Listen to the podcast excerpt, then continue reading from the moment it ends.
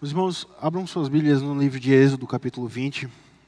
Como de costume, após nós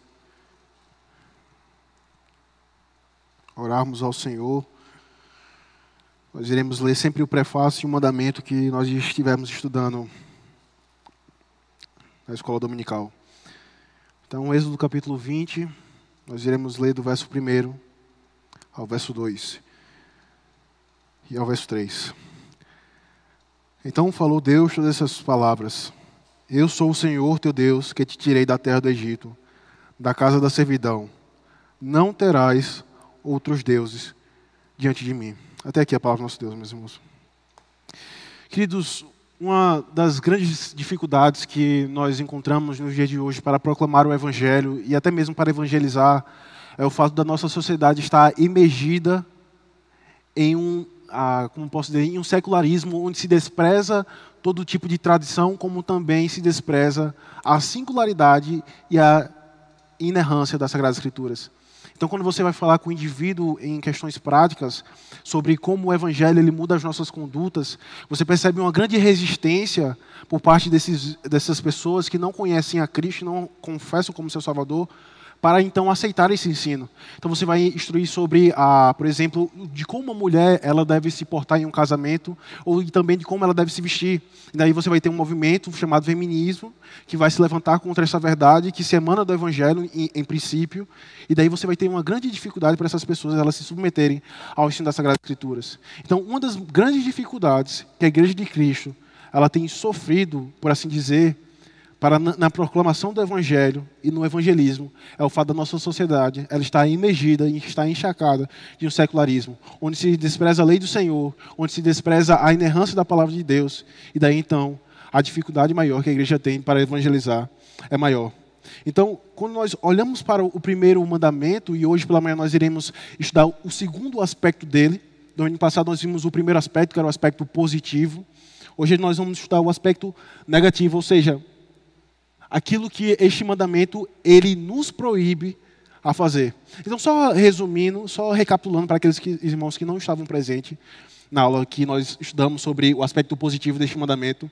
O primeiro mandamento ele irá nos instruir, nos ensinar no aspecto de que nós devemos conhecer a este Deus. Uma vez que ele nos tirou do, do império, uma vez que ele nos tirou da casa de servidão, da terra do Egito, agora eu devo conhecê-lo e então o adorá-lo cada vez mais. Então veja, se eu conheço a Deus, então eu passo a conhecer quem eu sou. E se eu passo a conhecer quem eu sou, então eu passo a entender os seus mandamentos. E a gente viu que uma dessas implicações é que não há verdadeira adoração sem conhecimento. Como eu então vou me aproximar diante de um Deus que fez tão grande milagre em minha vida, que foi a minha conversão, como nós vimos hoje pela manhã, e como nós olhamos para a história dos nossos pais no passado no Egito, que foram tirados com a gloriosa, com o braço estendido, com praias do Egito, com o rio que foi aberto ao meio.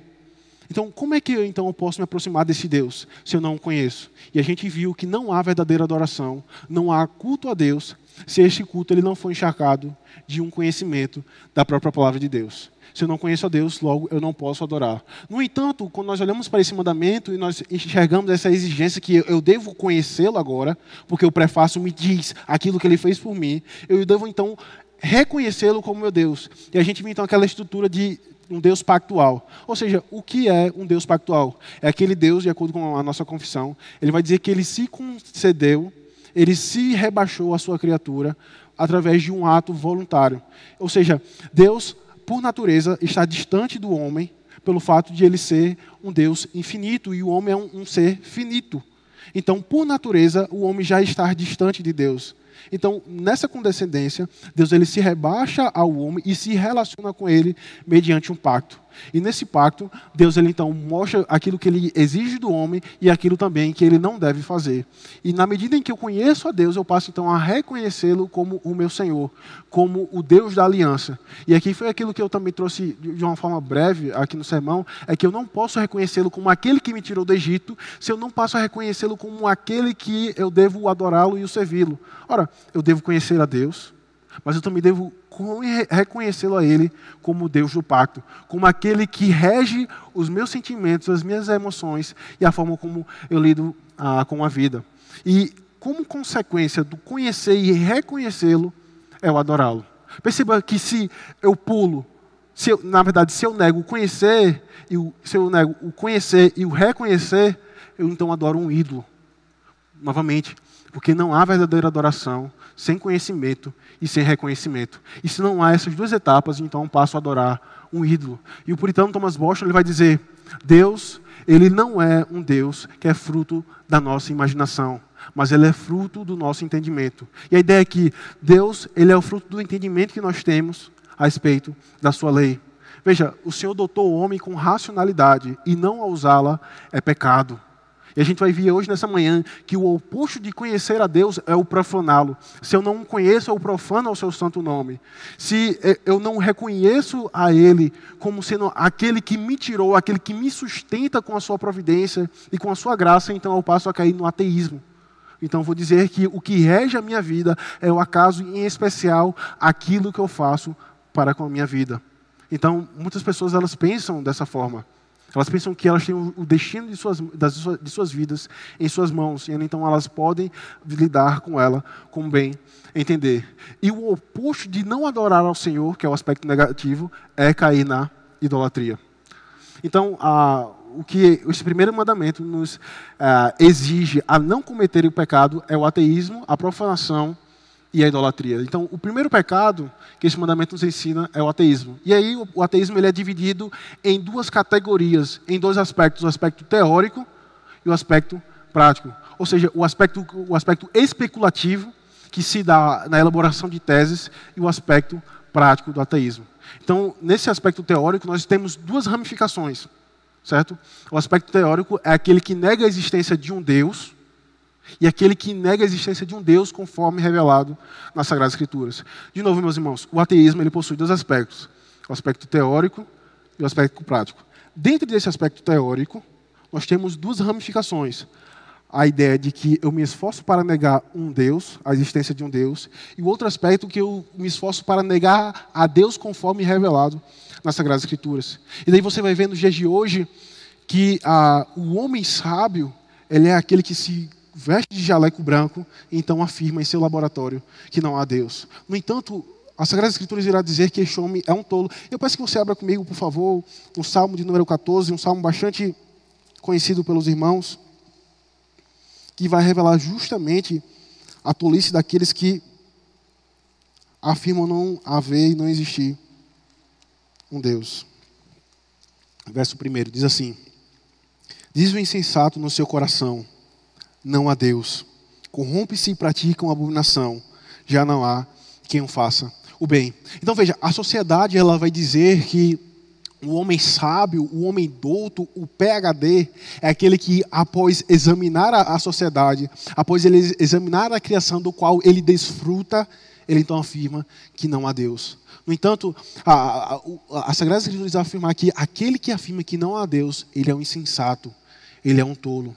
E um pastor Stephen Lawson ele vai dizer que ah, o homem que é descrito aqui no Salmo de número 14 é um homem que, mesmo tendo várias e várias evidências da existência de um Deus, ainda assim, por causa da corrupção do seu coração, ele afirma não haver um Deus.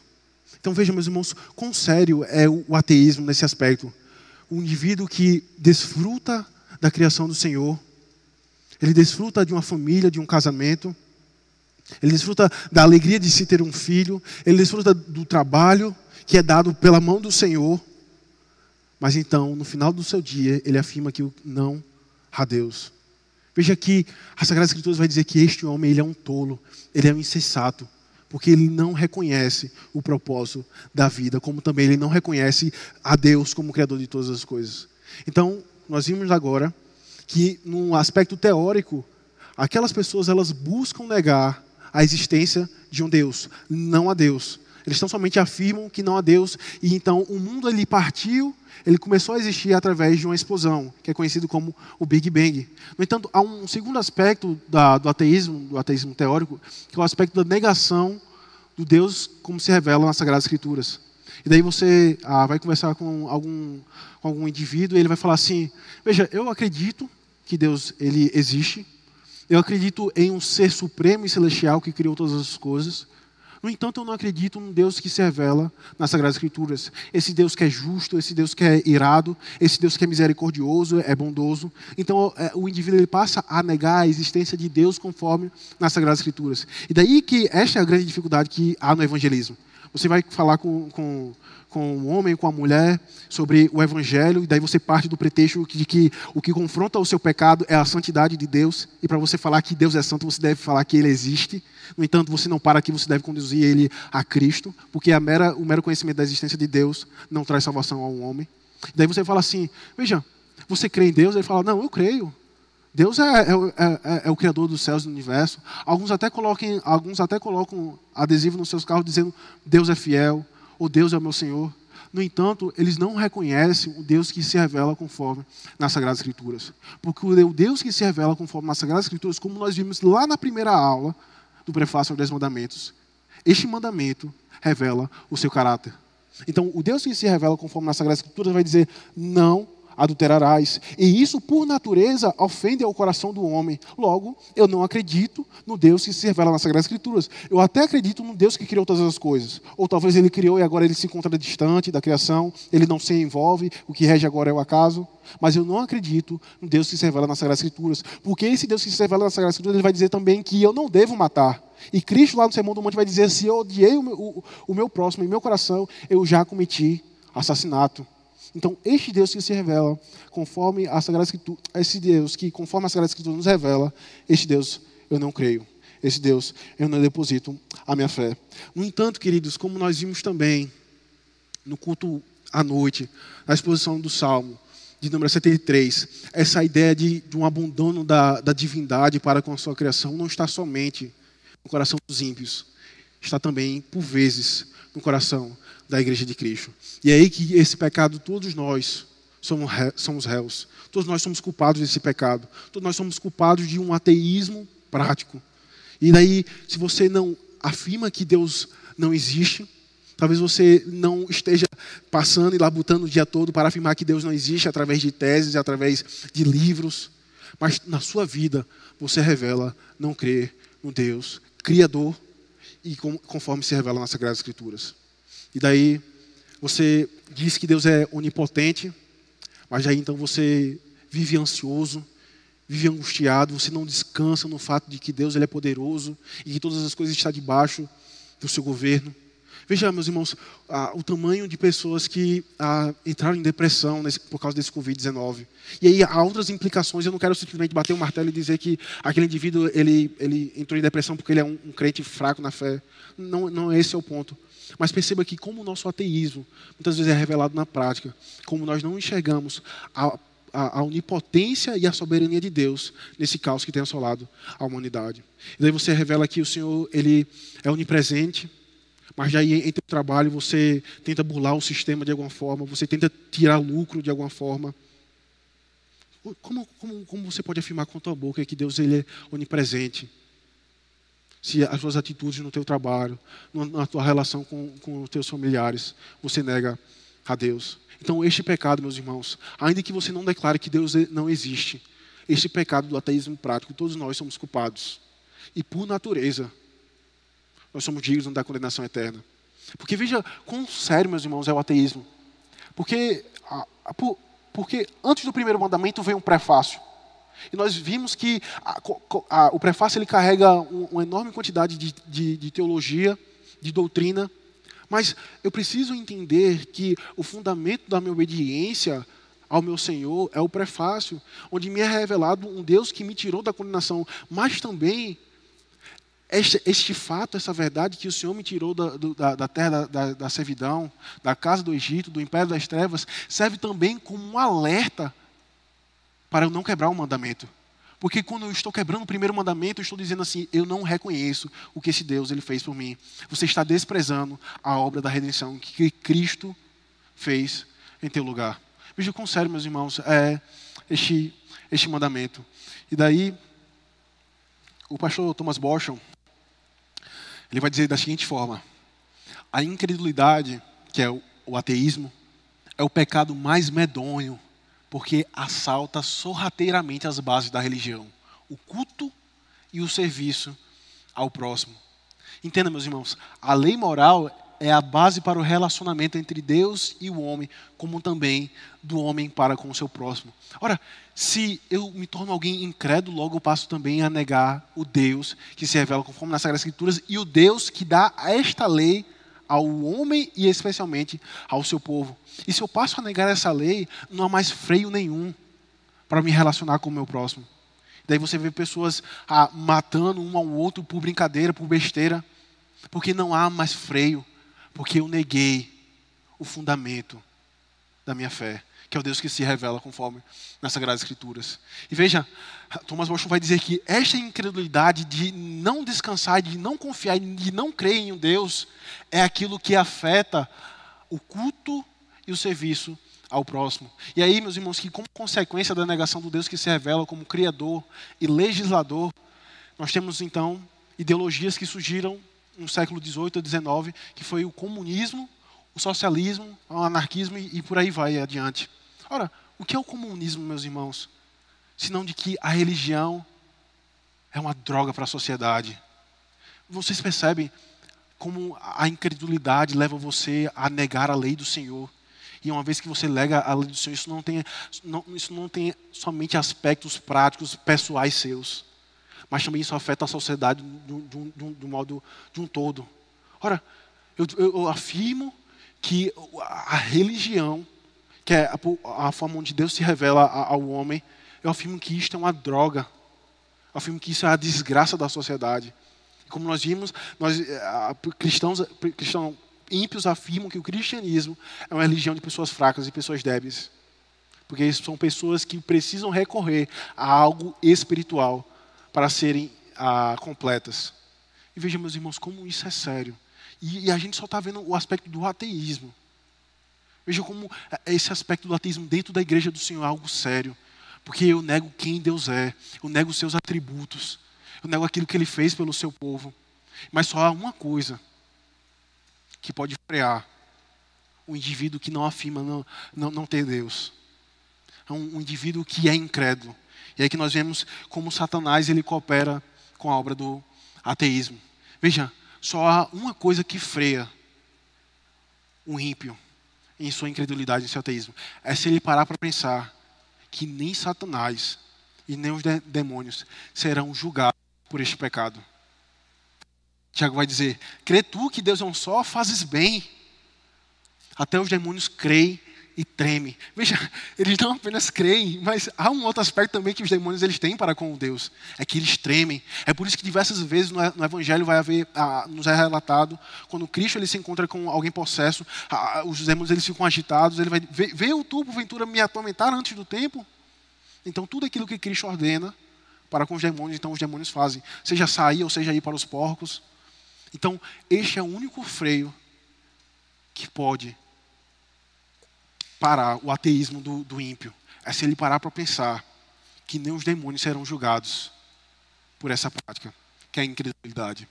Veja o que o apóstolo Paulo vai dizer em, em Efésios capítulo 2. Naquele tempo estavam sem Cristo, separados da comunidade de Israel estranhos à aliança da promessa, não tendo esperança e sem Deus no mundo. Essa expressão sem Deus no mundo, ela no original ela traz ideia justamente de, do, do ateísmo, de ateose, que é a pessoa que ela não acredita em, em, um Deus que, que rege todas as coisas. Então, o apóstolo Paulo ele vai dizer que uma das características do meu coração, do coração corrupto do homem, é ele viver no mundo de Deus, é ele viver no mundo que, que, que Deus criou, mas ele então afirmar que não há Deus. Então ele vive como se não existisse um Deus. O homem, ao manifestar a condição do seu coração e com o auxílio de Satanás, cria deuses para o adorá-los. E veja que, no primeiro momento, Satanás, ele por vezes se revela como um anjo de luz. E no primeiro momento ele não vai tentar fazer com que você negue a Deus. Mas ele vai tentar levar o teu coração a negar o Deus conforme revelado nas, nas Sagradas Escrituras. Veja, meus irmãos, porque eu estou repetindo isso, conforme revelado nas Sagradas Escrituras, conforme revelado nas Sagradas Escrituras. Porque a compreensão que nós temos de Deus não é fruto da nossa imaginação. O cristianismo essa religião que tem sido testada pelo fogo e pela perseguição pelo decorrer dos séculos, não é religião que foi criada pelos homens, como o islamismo, o budismo. mas é uma religião que tem como fundamento o Deus que se revela ao homem. E aí foi justamente aquele aspecto da nossa que a confissão ela vai dizer da condescendência de Deus para com o homem, que Deus ele se, se rebaixa para com a sua criação e se revela como criador, como também Senhor.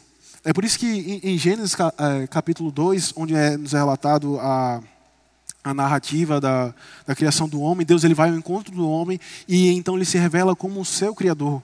E daí nós vimos na aula passada também um aspecto que ah, nós fomos tentados a crer que a incapacidade do homem ela se deu depois da queda. No entanto, meus irmãos, de fato, a incapacidade depois da queda ela foi agravada, mas o homem por natureza é um ser incapaz que precisa ser instruído a respeito de quem ele é, o mundo no qual ele está vivendo e quem é o seu criador. É por isso então que Deus ele se revela como seu criador, então logo depois ele vai, vai afirmar: cultive, pro, é, produza e se multiplique. Então perceba que o Deus conforme revelado nas Sagradas Escrituras é o fundamento da nossa fé. E quando nós olhamos para Satanás e o ateísmo e como ele trabalha para levar muitos a, a afirmarem que Deus não existe, no primeiro momento ele não está levando o indivíduo a dizer assim, Deus não existe. Mas ele está levando o indivíduo a negar o Deus que se revela conforme nas Sagradas Escrituras. Como eu botei aqui, o objetivo de Satanás não é levar a negação, mas o Deus conforme revelado nas Sagradas Escrituras. E aí, queridos, nós temos alguns exemplos dessa verdade.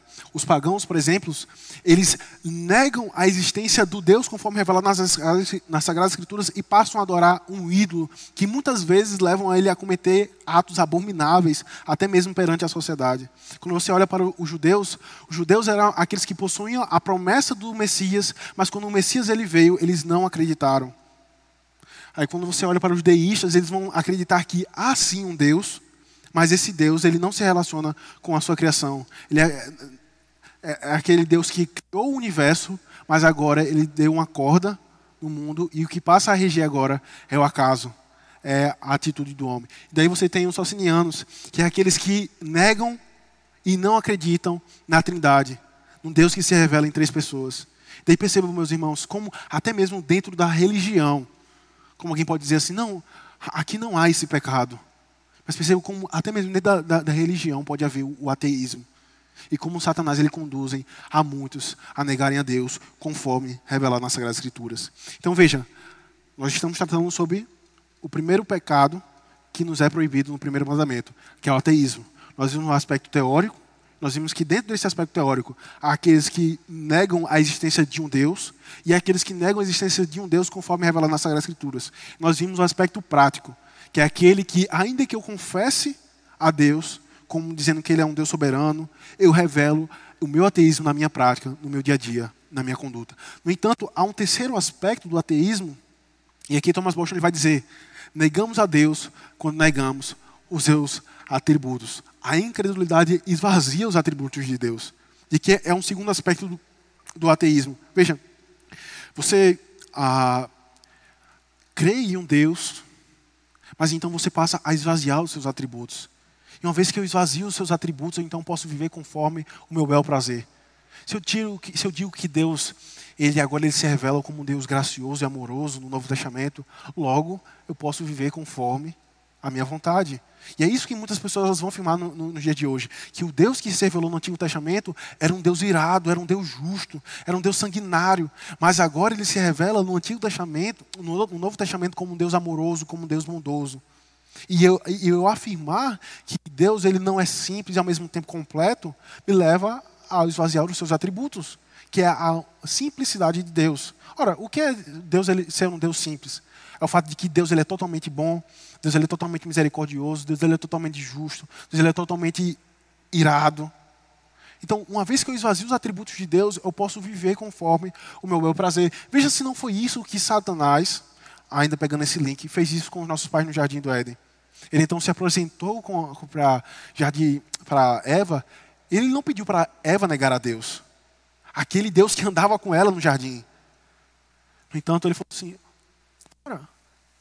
Deus, ele diz para você não comer de todas as árvores do, do, conhecimento do bem e do mal. Como esse Deus ele pode ser bom? Então você percebe a sagacidade de Satanás esvaziando o atributo da bondade do Senhor. Daí então, ah, realmente Deus, ele ele não é bom, ele não pode ser bom. Por quê? Eu não posso comer desse, desse, desse fruto do conhecimento do bem e do mal. Daí você percebe como que a, a, o ateísmo, meus irmãos, está enraigado em nossos corações. Onde, por vezes, para cometermos um determinado pecado, nós esvaziamos atributos do Senhor. Então, meus irmãos, o segundo aspecto do pecado que nos é proibido no primeiro mandamento é o pecado da profanação. E esse pecado está extremamente ligado com, com, aquele dever que nos é exigido de conhecer a Deus. Ora, se eu não conheço a Deus, há uma grande probabilidade, para não dizer 100%, de eu profanar o seu santo nome. Vejam, a profanação é uma ação contrária à honra de Deus, é o que o pastor Thomas Washington ele vai dizer. E em Oséias capítulo 4, o verso 1 vai dizer: Ouvi a palavra do Senhor, vós filhos de Israel, porque o Senhor tem uma contenda com os habitantes da terra, porque nela não há verdade, nem amor e nem conhecimento de Deus. Como conhecimento de Deus, meus irmãos, é algo sério e importante para a igreja de Cristo. Ora, aí é uma pena você ver as reuniões de doutrinas vazias, você vê as escolas dominicais vazias, porque provavelmente é pela manhã, e daí o indivíduo ele prefere ficar dormindo do que vir à igreja. E veja, o conhecimento de Deus não é algo que nós podemos lidar amanhã. Não, depois eu resolvo, depois eu, eu vou à igreja. Perceba que o que levou ao Senhor a, com, a entrar em contenda com o povo de Israel, dentre a falta de verdade, a falta de amor, era a falta de conhecimento de Deus. E não conhecer a Deus é pecado. Ignorância, meus irmãos, é pecado. E a gente viu no primeiro mandamento que a base da falsa religião é a ignorância, porque ela se apoia em seu entendimento, ela não se apoia na, na, conforme aquilo que Deus revela em Sua palavra, como o culto ele deve ser conforme a palavra. Então daí você acaba ah, fundamentando a tua vida na ignorância, e daí você pensa que o conhecimento de Deus é algo que você pode lidar amanhã quando na verdade isso leva ao Senhor, entrar em contenda contigo, porque você despreza o conhecimento.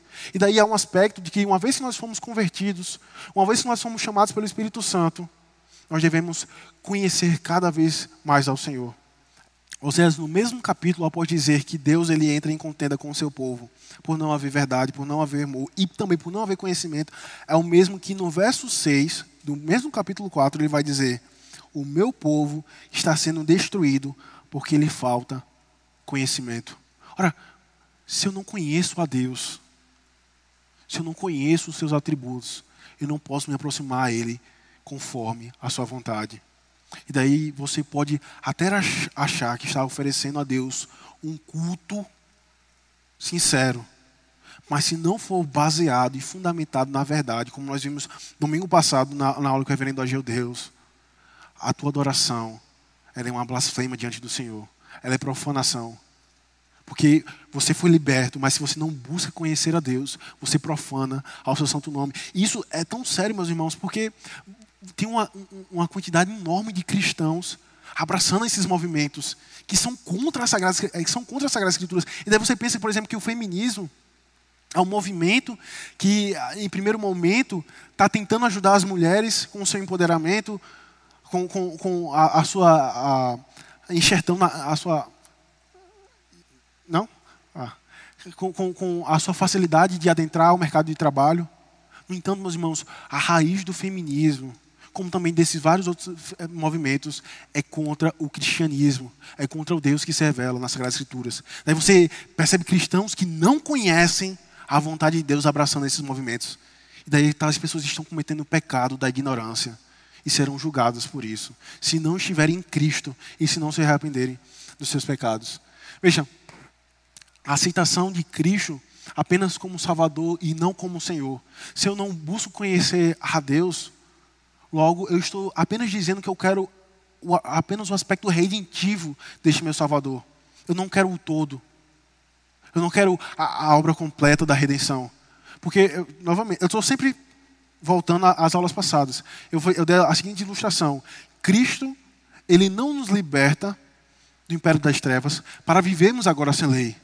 Cristo, ele então cumpre a lei que outrora nos condenou e agora nos conduz a ela novamente, não tendo como fundamento as minhas obras, não tendo como fundamento da minha salvação a minha justiça, mas tendo como fundamento da minha salvação a justiça de Cristo que foi imputada em mim. E veja, Paulo vai dizer isso, citando o Antigo Testamento em Gálatas, que aquele que quebra um mandamento é maldito. E daí você pensa assim: eu sou digno da condenação do Senhor. Mas quando você olha para Cristo, e esse aspecto de que ele cumpriu a sua, a, a, sua lei, a sua própria lei, e imputou sobre o seu povo a sua justiça, nós podemos desfrutar de consciência limpa e tranquila. E isso não significa, meus irmãos, uma vida de libertinagem, mas significa uma vida de devoção e de gratidão àquilo que Cristo fez por mim. Porque se a lei outrora me condenava, agora a lei ela serve como uma bengala que irá me conduzir até a eternidade ao meu Redentor. Essa é a ilustração que Lutero ele vai usar de que a lei agora, para o crente, ela serve como uma bengala, onde vai nos apoiar, como eu devo adorar a Deus, como eu devo lidar com o meu próximo, com a minha esposa, com os meus filhos, com o, o meu funcionário, com o meu chefe. A lei agora ela tem utilidade gloriosa e específica para o povo do Senhor. O conhecimento superficial da pessoa de Cristo que é revelado no Evangelho das Sagradas Escrituras é profanação ao nome do Senhor. Se eu tenho um conhecimento superficial de quem Deus é, não tem dúvidas. Eu estou profanando ao nome do Senhor. E daí é, é, é uma pena você perceber que os, alguns irmãos têm disponibilidade, os irmãos têm tempo, mas muitos irmãos não buscam desfrutar da comunhão dos santos. Ora, neste momento aqui, o teu coração ele é beneficiado ao ser lembrado de quem Deus é, dos seus atributos, da sua majestade, mas também o teu coração é instruído para que agora você possa começar a, a, a, sua semana conforme não os teus pensamentos, não as tuas ideologias, mas conforme o Deus que se revela nas Sagradas Escrituras e aquilo que Ele exige do seu povo. Então perceba que desprezar a esse momento nos leva a profanar o nome do Senhor. O apóstolo Paulo vai dizer: é por causa do vosso procedimento, que tem como reflexo a falta de conhecimento, que o nome de Deus tem sido blasfemado entre os gentios. Daí você vê a, a igreja de Cristo profanando ao nome do seu redentor por falta de conhecimento. Daí a profanação ela é refletida no culto. Daí a gente, por não levar a sério esse momento, a gente se porta a, de qualquer forma. Você está aqui, mas você está pensando no almoço de meio-dia. Você está aqui, você está desejando e ansiando que eu acabe logo essa aula para que você possa ir para casa. Daí você percebe que a falta de conhecimento, que, não, que, que pelo fato de não haver conhecimento, não leva ao teu coração a temer a Deus, você então profana o culto de Deus. Daí você se porta aqui de qualquer forma. Você acorda faltando 10 minutos para vir para a igreja. Você vem brigando com a esposa, você vem brigando com o marido, com o filho, até a casa do Senhor. Daí pelo fato de não haver conhecimento no teu coração, você profana esse momento. E daí você pensa que o teu culto está sendo agradável diante do Senhor. Mas você não começou por aspectos básicos, que é conhecer o Deus que se revela e que te tirou da casa do Egito. Veja como isso tem implicações profundas, meus irmãos, e sérias para a igreja do Senhor. o fato de eu estar instruindo isso, a igreja, não significa que eu cumpra perfeitamente isso. Não significa que o fato de eu estar sentado aqui, o fato de eu estar juntamente com os irmãos na adoração, não significa que os meus pensamentos vagueiem. Mas uma vez que nós somos instruídos a respeito dessa verdade, nós precisamos mortificar essa tendência que os nossos pensamentos têm de pensar no almoço, nos problemas que nós temos que lidar amanhã, ou nos problemas que ficaram na sexta-feira, ou no sábado. Nós vimos também no Salmo 73 que a coisa mais importante da igreja do Senhor para a vida de um crente é a adoração. Daí você percebe, meus irmãos, que o fato de nós desprezarmos esse momento, pelo fato de nós desprezarmos o conhecimento, nos leva a profanar ao nome do Senhor. E por fim, meus irmãos, nós ah, vemos um terceiro aspecto, que o primeiro mandamento, um aspecto negativo, que esse mandamento ah, nos chama a não cometermos o pecado, que é o pecado da idolatria. E Thomas Boston ele vai dizer que há o pecado da, da idolatria grosseira e o pecado sutil. O pecado da idolatria que é grosseira é aquele pecado que você afirma que não há Deus. é que através da sua conduta você se apega a todo tipo de loucura que lhe, que lhe é oferecida. E daí um exemplo muito claro é o que Jó vai dizer no capítulo 31 de Jó, versos 26 e 27.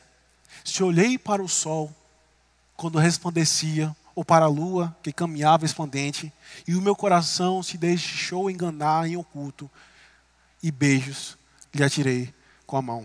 Veja, a idolatria, meus irmãos, ela começa no coração, ela então agora ela é externalizada.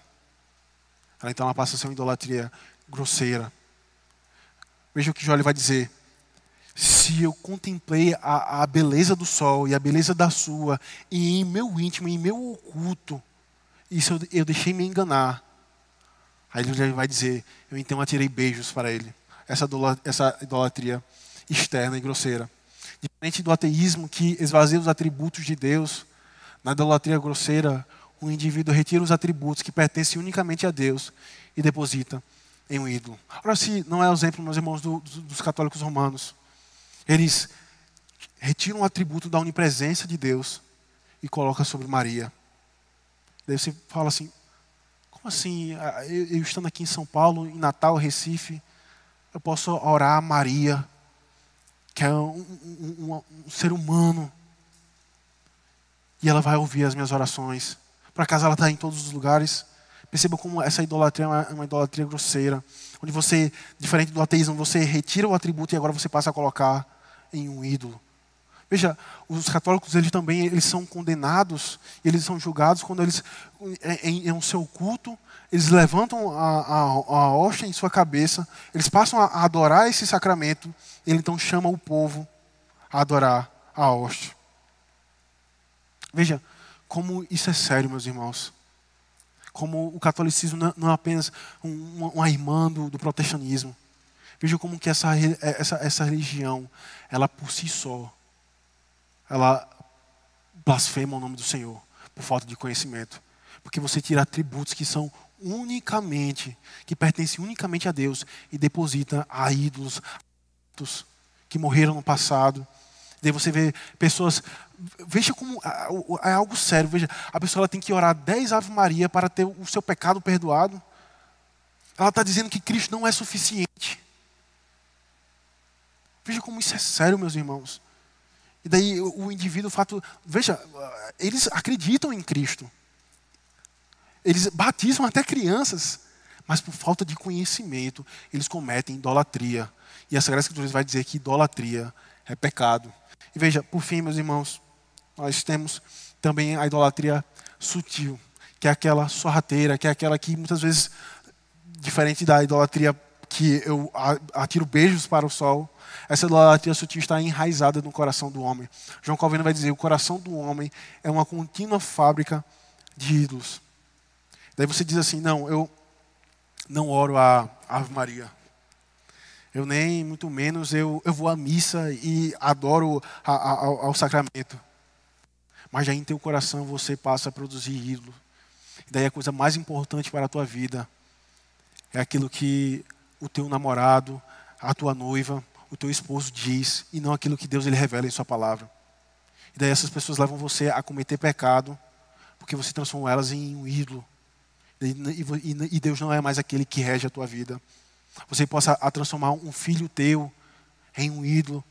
E daí, interessante porque essa idolatria, ela também é sutil no sentido de que se um filho meu ele quebra um jarro na minha casa, ou, ou enfim, suja a parede com, com, as crianças menores, né? com, a, com giz, eu dou-lhe uma surra, como diz lá no Nordeste, que ele nunca mais vai esquecer. Mas se ele mente, eu acho engraçado, eu acho bonito, eu faço piada daquilo. Se ele aumenta o tom de voz para comigo, que eu sou seu pai, e a lei do Senhor exige respeito para com seus pais, eu, não, eu acho bonito, eu deixo ele gritar comigo. Perceba como a idolatria ela, ela é manifestada de maneira sutil também. Você dá uma surra em um filho teu por quebrar um objeto teu, um bem material, mas você não disciplina, você não exorta e você não instrui quando ele quebra a lei do Senhor. A idolatria hoje ela é diferente, né?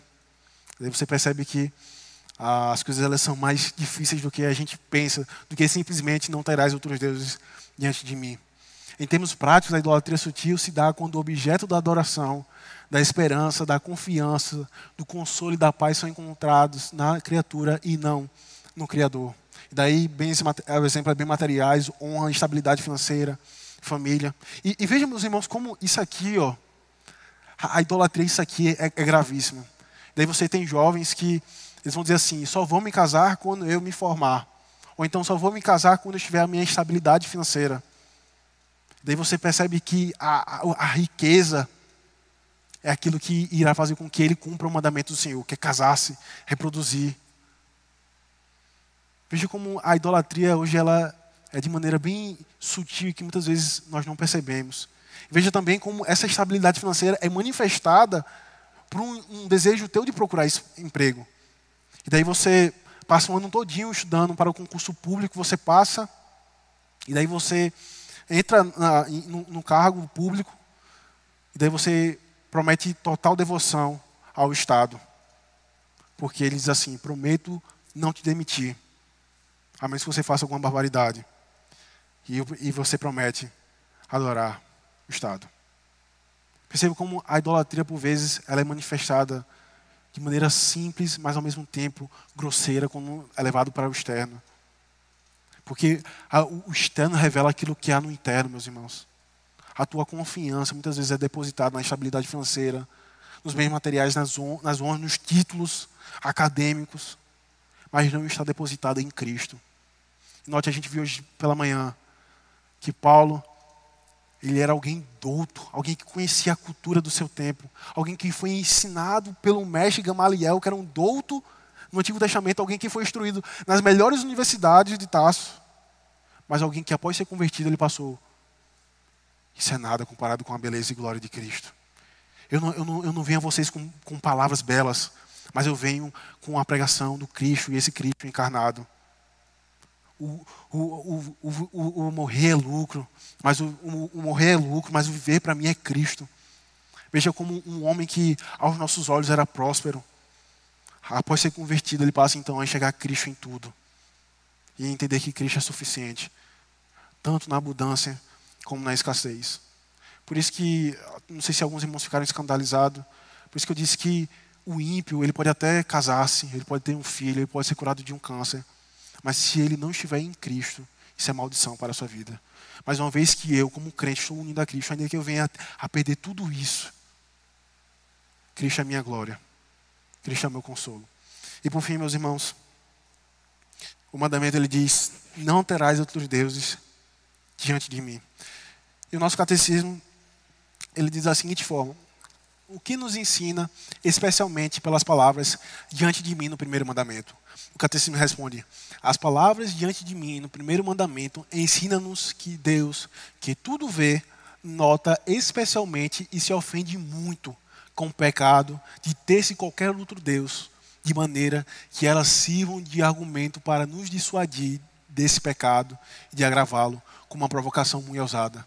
Assim como para nos persuadir a fazer como diante dos olhos de Deus tudo o que fizermos no nosso serviço. Deixa me explicar essa definição no, do, do catecismo. É, é, é o seguinte, veja, quando você comete algum pecado, em especial o pecado de idolatria, que é transformar a criação, a criatura, em um Deus onde você deposita a tua confiança, o teu consolo, a tua esperança. A linguagem é que você está cometendo adultério para com o teu noivo. Porque se eu entendo que Deus é aquele que vê todas as coisas, eu então cometo a, a, a, então cometo a idolatria, o ateísmo, a profanação, eu estou cometendo adultério diante do meu Senhor. E é isso que agrava a quebra deste mandamento. Não somente aquilo que eu, o aspecto que eu trouxe, que o prefácio por si só agrava a quebra do mandamento. Porque você está adorando a outros deuses, aquele Deus que te tirou da terra do Egito. Mas também o que agrava esse mandamento, e a, a obediência a ele, é que Deus está diante de mim. Veja, meus irmãos, que quão difícil é nós termos os nossos corações ah, resguardados pela lei do Senhor. Veja que depois de uma aula dessa, e agora nós encerramos o primeiro mandamento, veja como que a conclusão que nós podemos chegar é que é impossível obedecer a esse mandamento. Eu espero que essa seja a sua conclusão, que é impossível obedecer este mandamento, a menos que você não esteja em Cristo Jesus. Porque você vai tentar obedecer com as suas próprias mãos. Mas você, todas as manhãs, todas as noites, antes de dormir, você irá ser frustrado. Porque a tua confiança, o teu consolo foi depositado em outrem, senão naquele que te tirou do império das trevas. Daí você vai percebendo que o teu coração vai sendo esmagado pela incoerência da caminhada cristã, por não conseguir obedecer ao primeiro mandamento. Isso porque nós só estamos vendo o primeiro mandamento. Tem mais nove, tem mais nove pela frente. Mas eu espero que a tua conclusão seja que esse mandamento é impossível de ser obedecido se você não estiver em Cristo. Eu não estou simplesmente ensinando a, a, a lei moral, os dez mandamentos, para que os irmãos eles saiam daqui agora jogando pedra em todo tipo de, de, de pessoas que quebram esse mandamento. Porque se for para jogar pedra em alguém, de modo figurado, joga em si mesmo. Porque você é o primeiro a quebrar esse mandamento. No entanto, como nós vimos, veja como as coisas estão pela providência do Senhor conectadas. No entanto, Paulo, ele, após ele passar três dias sem comer e beber, ele então se levantou e foi pregar o evangelho. Mas não pare simplesmente no remorso de que você não consegue cumprir esse mandamento. Mas se recorra a Cristo e busque consolo e força nele para cumprir este mandamento. E assim o Senhor te abençoará e me abençoará também. Onde Ele nos levará a conhecê-lo, reconhecê-lo, o adorá-lo e também nos levará pelo seu Espírito a fugirmos do ateísmo, tanto teórico como prático, que é aquele sutil, como a profanação e como a idolatria. Que o Senhor nos abençoe. Amém.